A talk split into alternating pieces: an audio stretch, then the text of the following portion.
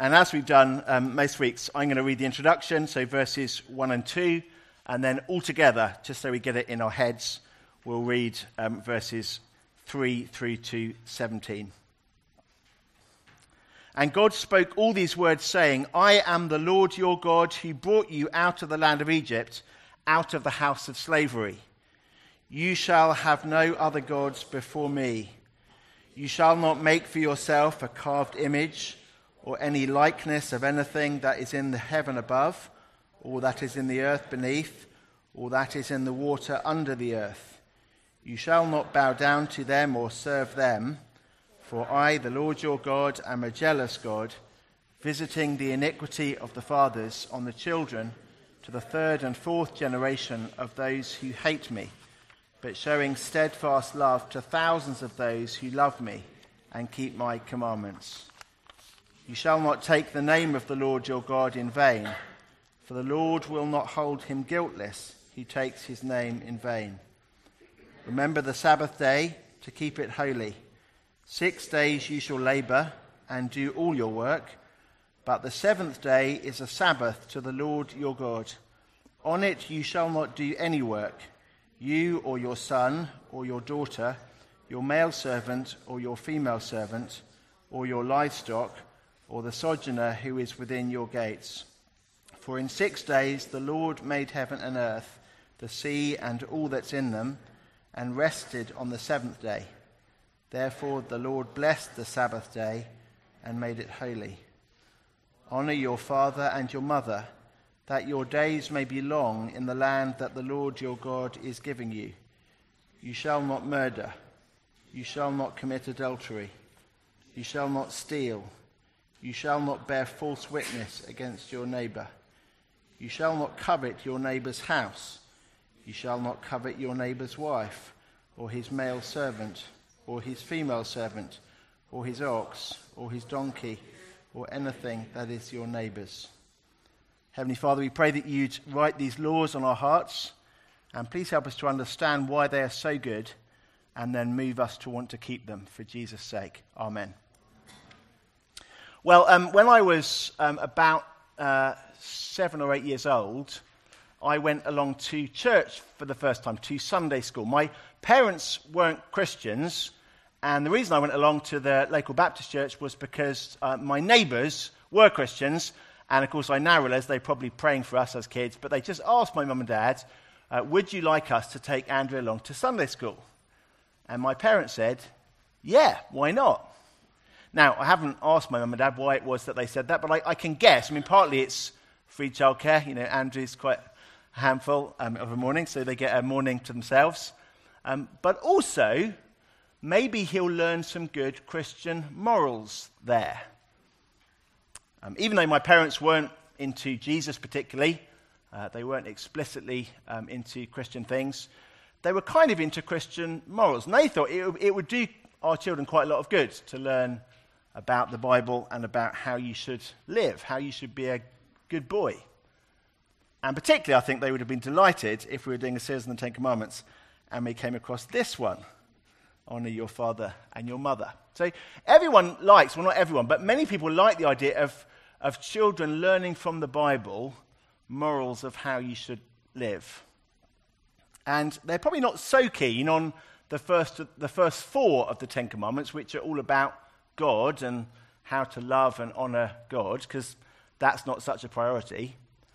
But most people are pretty keen on commandments 5 to 10, which is how to treat other people well. That's the kind of thing that people want their children to learn how to be a good person, how to treat other people well in society. And that is true. It is good to know that. It is good to learn to love your neighbor as yourself and to learn it in these particular ways. But there's a shock actually for people who think these are just good morals.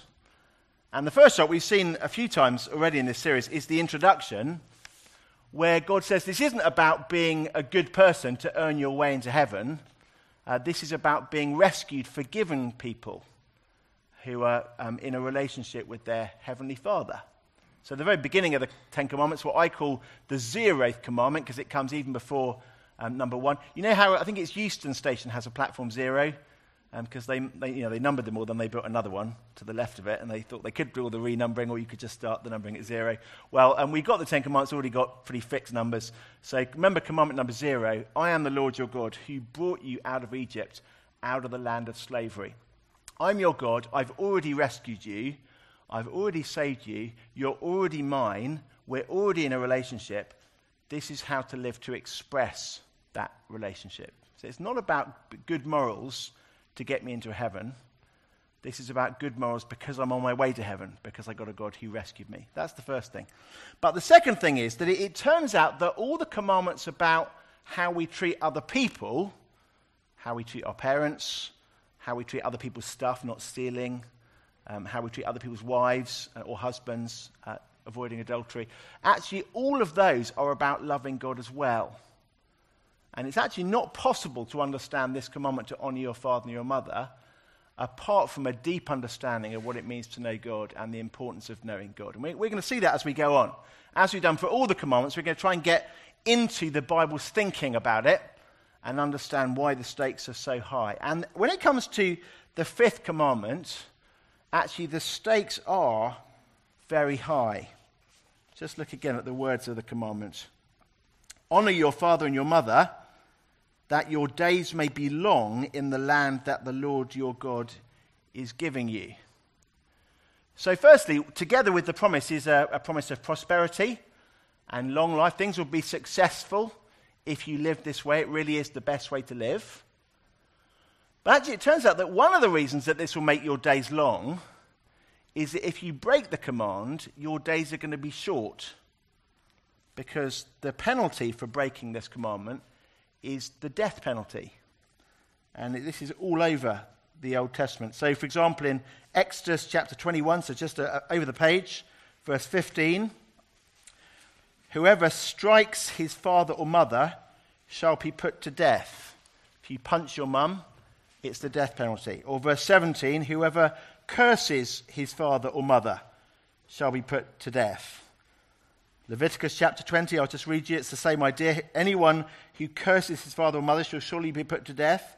He has cursed his father or mother, his blood is upon him. And then there is a, a passage in the um, Old Testament in Deuteronomy um, in which um, we get the specific instructions for what to do. And it, it is going to shock you, I think, but I want you to hear it from me before you hear it from an angry atheist online. So this is one of the verses that in the um, sort of blog forums where people are being angry about uh, Christianity in the name of atheism, they'll say, Can you believe it? The Bible says this. And it does say this, and it's as well that you hear it in church before you hear it there. Deuteronomy chapter 21, verse 18. If a man has a stubborn and rebellious son who will not obey the voice of his father or the voice of his mother, and though they discipline him, he will not listen to them, then his father and mother shall take hold of him and bring him out to the elders of his city at the gate, the place where he lives. They shall say to the elders of the city, This our son is stubborn and rebellious. He will not obey our voice. He's a glutton and a drunkard. Then all the men of the city shall stone him to death with stones. So you shall purge the evil from your midst, and all Israel shall hear and fear. Now, um, as I read that, I imagine you're quite shocked. It is very extreme. Honor your father and mother is the way to long life, but cursing your father and mother, dishonoring, rebelling against your father and mother is a way to a short life because it carried the death penalty. Now, I don't know how you react to finding something like that in the Bible. Maybe uh, you're horrified or shocked, and maybe you're confused. Maybe you think, well, maybe that's just an Old Testament thing. You know, in the Old Testament, God was very angry and strict. And in the New Testament, God is much more loving and kind, and we have the Lord Jesus himself.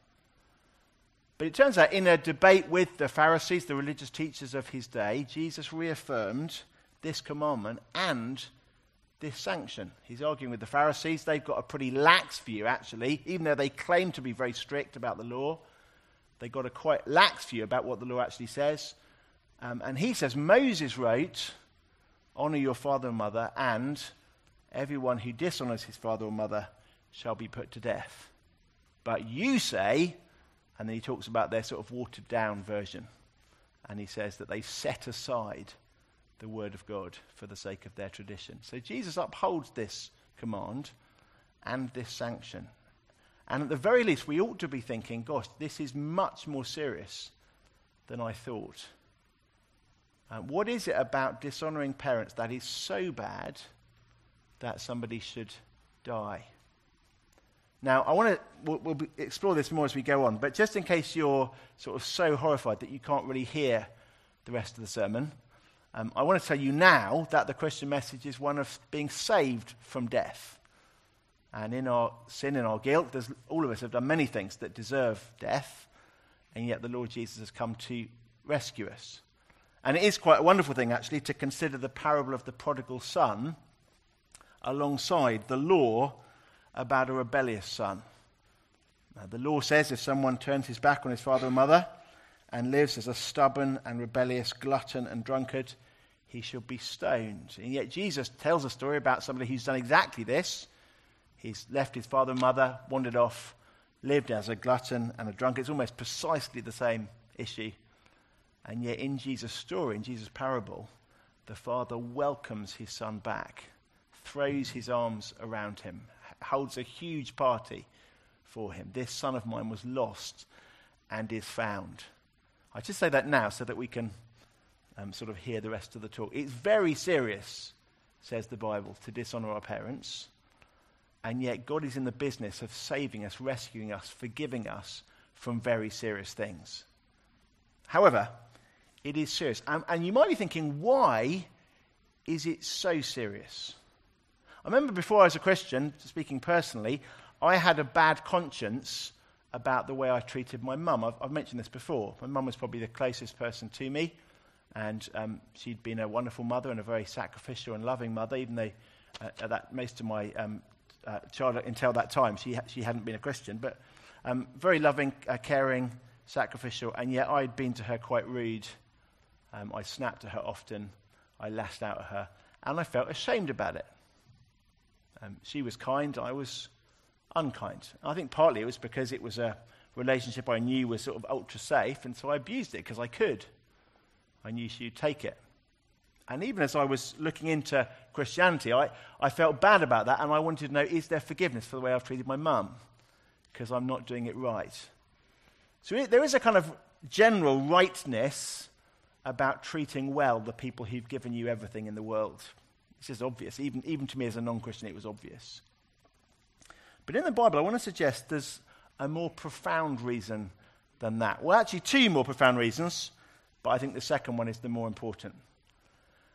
The, the first reason is, and um, Kevin DeYoung, if you get the little book, that is the book of the term, some of you will read this later, um, and others have suggested that actually honoring your father and mother in the Old Testament law, it stands for our respect for authority in general. It's quite a big thing in the Bible that, that we should submit to authorities. We should be prepared to um, keep the laws of the land. Uh, we should be prepared to um, obey our boss at work. Uh, within the family, there's a right ordering where it's a godly thing for a wife to submit to the leadership of her husband and for children to submit to the leadership of their parents. And submission is a dirty word in our culture, and it's a beautiful word in the Bible. And we can't get our heads on that because we think um, it's all about status, and if you submit, you're giving up your status, and that's the worst thing you could possibly do. And the Bible thinks it's a beautiful thing, and, and it shows us the Lord Jesus, who is, has the highest status of anybody um, in the history of the, the universe. And yet, Jesus, with the highest status, submits and shows us the beauty of submission. So, um, the Bible says submission is important, and this is the first place that we kind of get that underlined. Uh, the primary relationship in the Bible is the family, but that is the basis for all other relationships. So um, the family, but then you have the nation is made up in Israel of families, different tribes and clans. In the New Testament, the church is a family. Uh, in fact, sometimes um, the Apostle Paul is, calls himself a, a father to the church, and, uh, and Timothy is his true son. And so, what is true in the family is true of relationships in general, namely, submission is good. Uh, recognizing hierarchies that God has established is a beautiful thing. That, that's a real shock to our culture. We don't get that. Uh, we think submission would be demeaning, but Jesus disagrees. So maybe one of the reasons it's so important is because it's setting up in the Bible uh, the whole idea that God has given us for our good hierarchies. And sometimes to recognize your place in the hierarchy um, can be very important. Now, that's, that's one reason, but I think there is a more profound reason, and it's the one I put down under number two. Honor your father and your mother, your life depends on it, in a context where your father and your mother are the ones teaching you to obey the Lord. And I want to spend some time on this, but I think this has brought real clarity to me and have been a bit of surprise to me. I thought it was just saying it's really important to obey mum and dad, whoever you are. And you could apply it just as easily to uh, Muslim children or Hindu children or atheist children and Christian children. It would just go better if you obeyed your parents. I, I think that is true at some level. But actually, the context is really key here. The context of the Ten Commandments is God addressing his rescued covenant people, and he says to them, it's really important that you obey your father and your mother. I want to put it in the context of some other things that he says that fathers and mother should do to their children. So, for example, um, as um, you may know that, that God rescued his people out of Egypt, which he refers to in commandment number zero, God's salvation. He rescued them by sending a whole load of plagues. And the plagues showed them that God was on their side and that God was powerful and that God could destroy their enemies and rescue them. And we're, we're told in, in, Deuter- in Exodus chapter 10 that they're to teach these plagues and to tell their son and their grandson what God has done. So, how were you going to learn about the fact that God was a rescuing, saving God? Well, your mum and dad were going to tell you. And how did they know? Well, your granny and granddad were going to tell them. So within Israel, the, the job of teaching people about God as the rescuing God, it was given to parents to teach children, to teach grandchildren.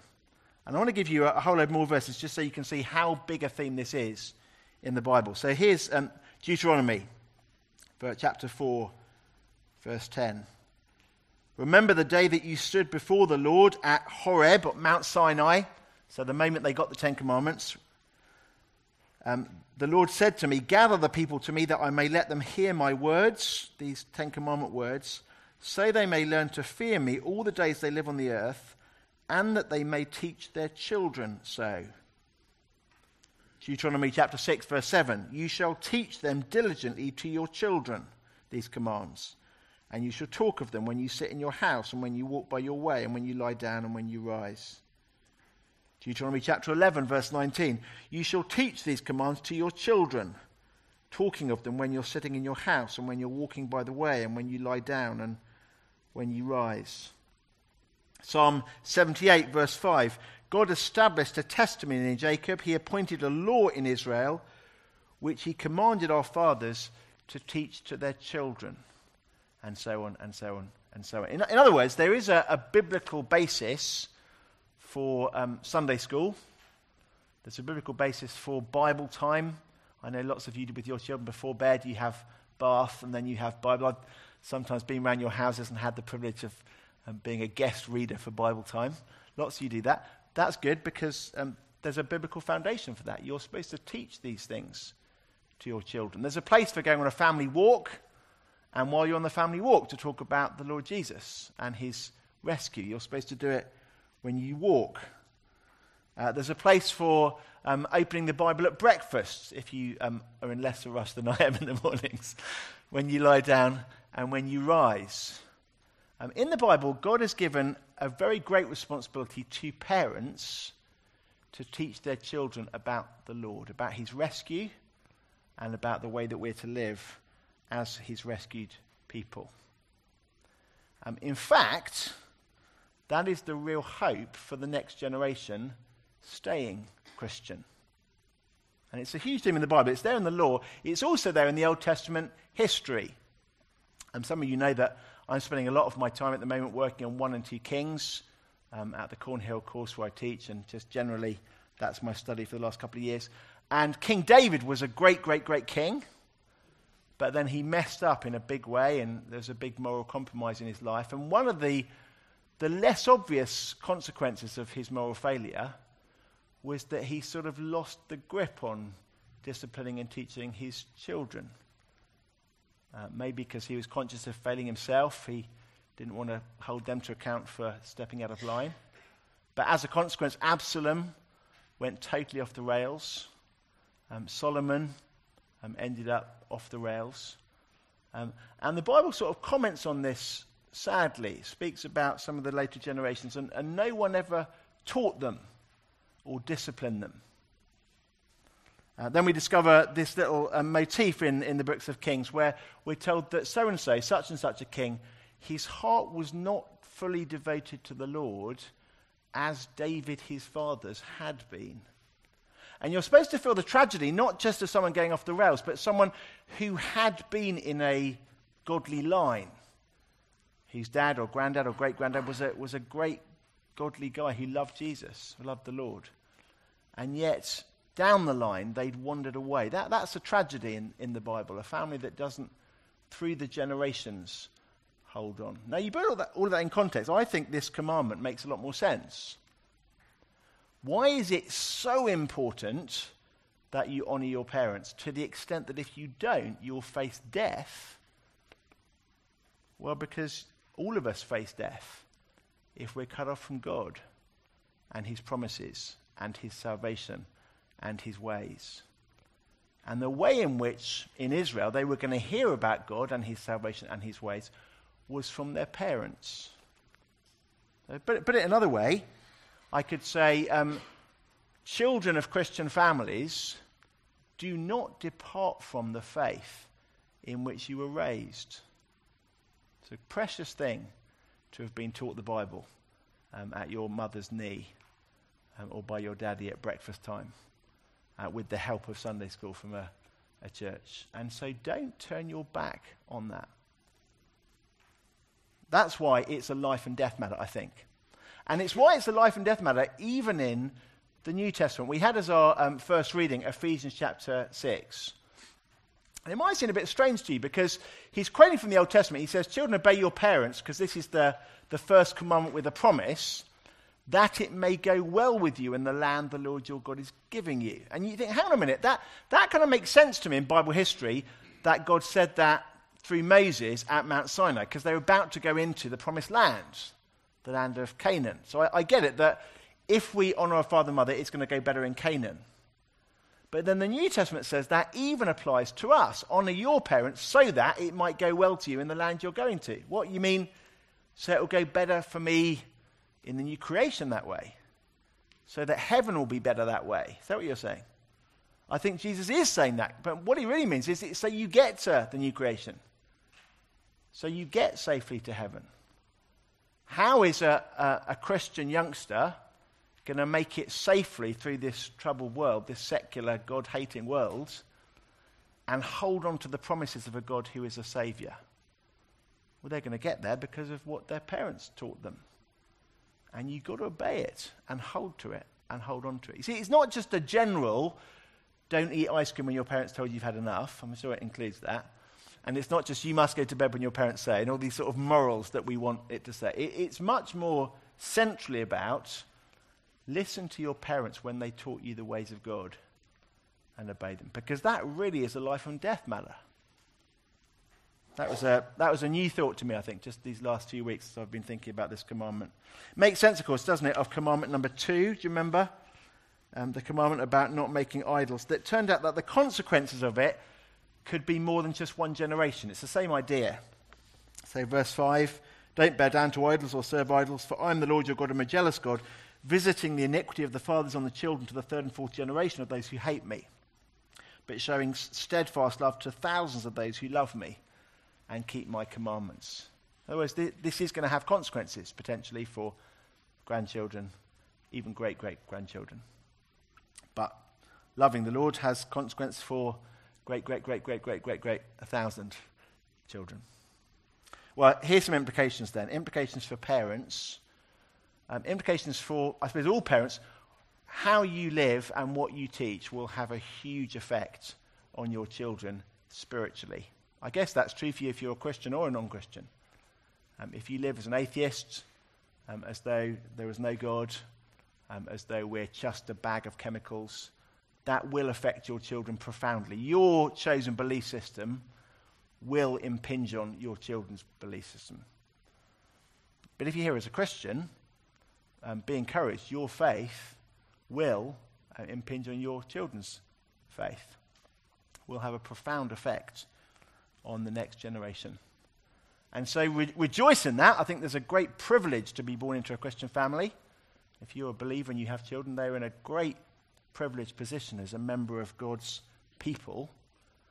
Um, but also, there's a great responsibility on Christian family. Um, Sunday school at church we, we take quite seriously, as you know, and lots of resources go into it. Lots of you teach on it. Um, obviously, not this week because others are downstairs, but um, it's a great thing we can do as a church, but it's only a supportive ministry of the work given to parents in the church. So, Sunday school is the thing that we do as Grace Church Greenwich to, to try and help those of you who are parents. But the job of teaching Sunday school and Monday school and Tuesday school and Wednesday school is your job. Um, Bible time, um, opening the Bible at breakfast, perhaps, talking about the Lord Jesus when you're on a family walk, perhaps, when you get up, when you rise, when you go for a walk. Uh, you shall tell them about his rescue and his ways. And we want to help you as much as we can um, as, at Grace Church Greenwich for parents. And for non parents, I'm not a parent, I am a godfather, which is, sounds like some sort of Italian mafia position, doesn't it, to most people? I am the godfather. But to be a godfather in the Church of England um, practice is to be somebody who can help parents. That's the job. I'm supposed to help the parents of my godchildren to teach their children the ways of the Lord. And all of us actually can do that, whether you're formally a godparent or not. The, the next generation who are currently downstairs are our responsibility. Um, let's teach them. Um, for children of Christian parents, honor your father and your mother. I think that is, we are the people to whom this commandment is actually intended. Honor your father and your mother. Don't depart from the faith that your children, that your parents raised you in. Um, I'm really chuffed that we got students here and you've just come back from the weekend away and had a good time. Um, last year we had quite, a, some of you know, we had quite a disappointment with um, students in Freshers Week. We had about nine or ten probably came along um, for the first two or three weeks of term. And then as the year went on, we had seven and six and three and two and one. And not many people made it through the year. Now, of course, some people could have gone to other churches, which is great. My impression is some people gave up on the Lord Jesus, or at least for the time being at university, have taken a step back with the Lord Jesus. And this commandment says to you, don't do that. If your parents raised you at Sunday school and taught you the truth, stick with it. Honor them. Um, obey the things that they told you to obey. Um, it's a great privilege you've had, and don't turn from it. Maybe you know others, maybe other people in your course, and other people who maybe made a start in the CU in Freshers Week, and now they're nowhere to be seen. Of course, it, I think it applies particularly, doesn't it, at that time when we leave home, maybe, make our own decisions. If I was downstairs talking to the children, I'd say it to them as you enter into teenage years. Um, uh, don't turn away from the faith of mummy and daddy, but stick with it. And then for children of non Christian parents, which is me, I mean, my mum actually has become a Christian since I grew up, but that was me, um, and maybe some of you. Um, I don't think this commandment is as much to us as I thought it was. I think it has a very specific sense for the children of Christian families. But the Bible elsewhere does tell me and does tell you to treat our parents well. So even if this particular thing is quite specific, um, there are other places in the Bible. For example, um, Jesus has a real go at the Pharisees for getting out of looking after their parents in Mark chapter 7, and he quotes this commandment and says, How come Moses says this, honor your father and mother, but you say, and the particularly horrible thing about the Pharisees of Jesus' day is that they've actually found a way of using religion to love their parents less. That's the really chilling thing. So the way, what they say is, I'm sorry, mum and dad. I mean, obviously, we, you could probably do with some financial help in your, uh, in your old age, particularly in days without a welfare state. But sorry, unfortunately, all the funds I would have given to help you are ring fenced for special religious use because we're Pharisees, you know, and we've got it in the special Pharisee account. So I hope you understand that because we're so, so devoted to God, we can't help you, mum and dad. And Jesus, that is disgusting. to actually, to actually twist um, our relationship to God to dodge our relationship with our family is a horrid thing to do. Paul says, similarly to, to Timothy, if anyone does not provide for his relatives, especially members of his own household, he has denied the faith and is worse than an unbeliever.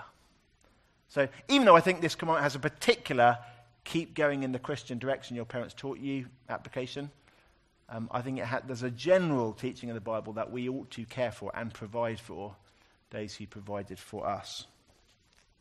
So I hope you can see that there's quite a lot more going on in this commandment, and the stakes are quite a lot higher than we thought. And I wanted to put the application in the middle of the sermon. Normally, implications would come at the end, because I thought we might be feeling a bit discouraged or crushed um, or uh, conscious of our failure and it would be rather encouraging if we were to end with point three look to the perfect example.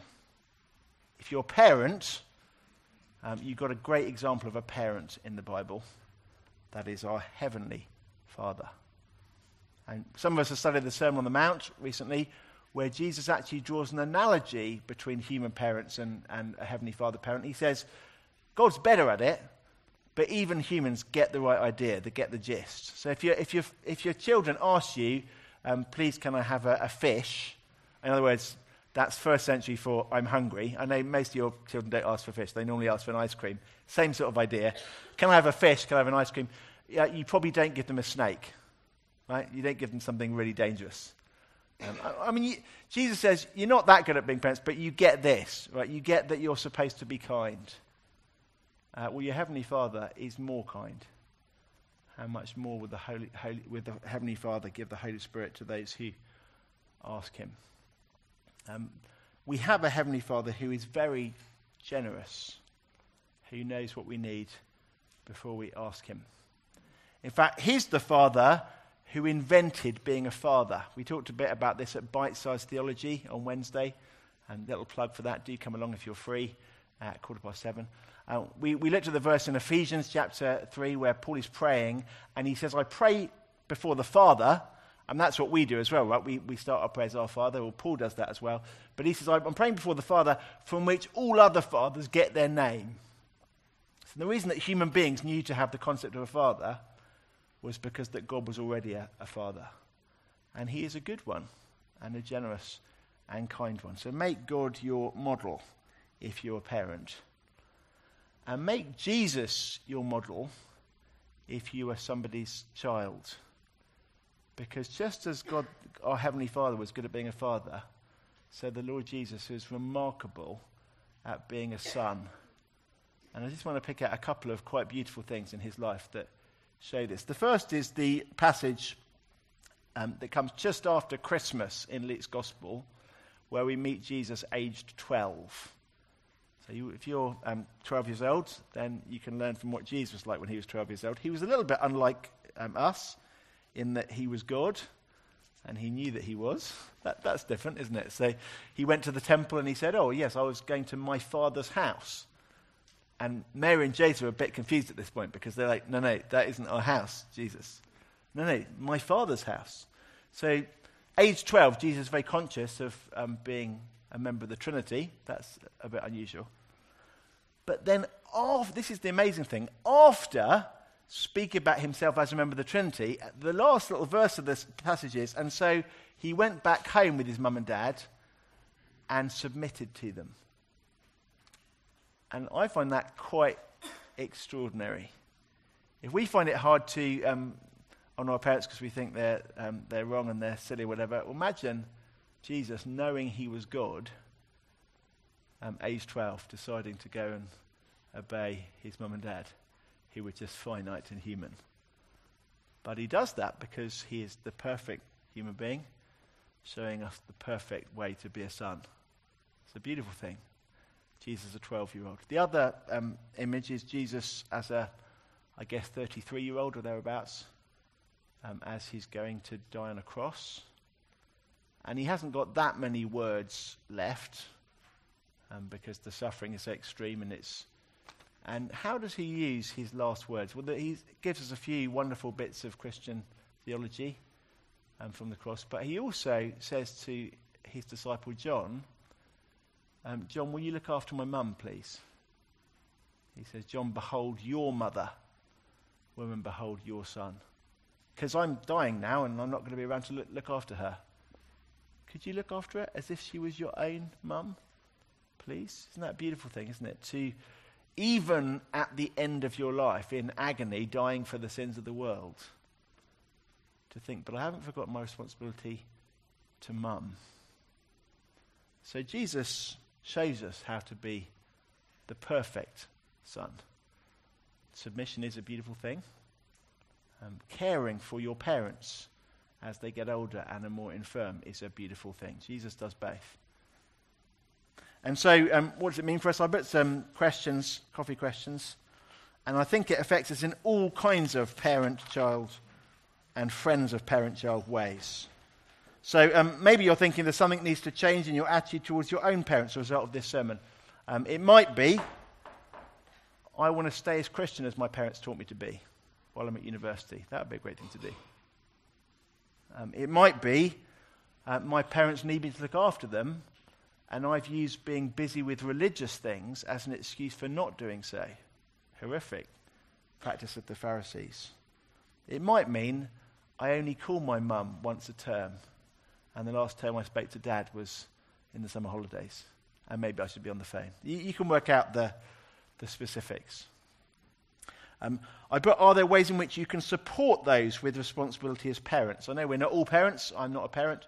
But all of us know parents because we're in a church family that has parents in it. So is there a way that we can help parents or um, those with responsibility towards elderly parents, perhaps, who particularly need our help? And are there ways that we can support the discipling of children at Grace Church Greenwich? Could you volunteer for the Sunday school? Um, could you pray for the Sunday school? Uh, could we ask God that the faith that we've raised those little children downstairs in is a faith they'll hold on to as they honor their father and their mother? Because it really is, says Jesus, it really is a life and death matter.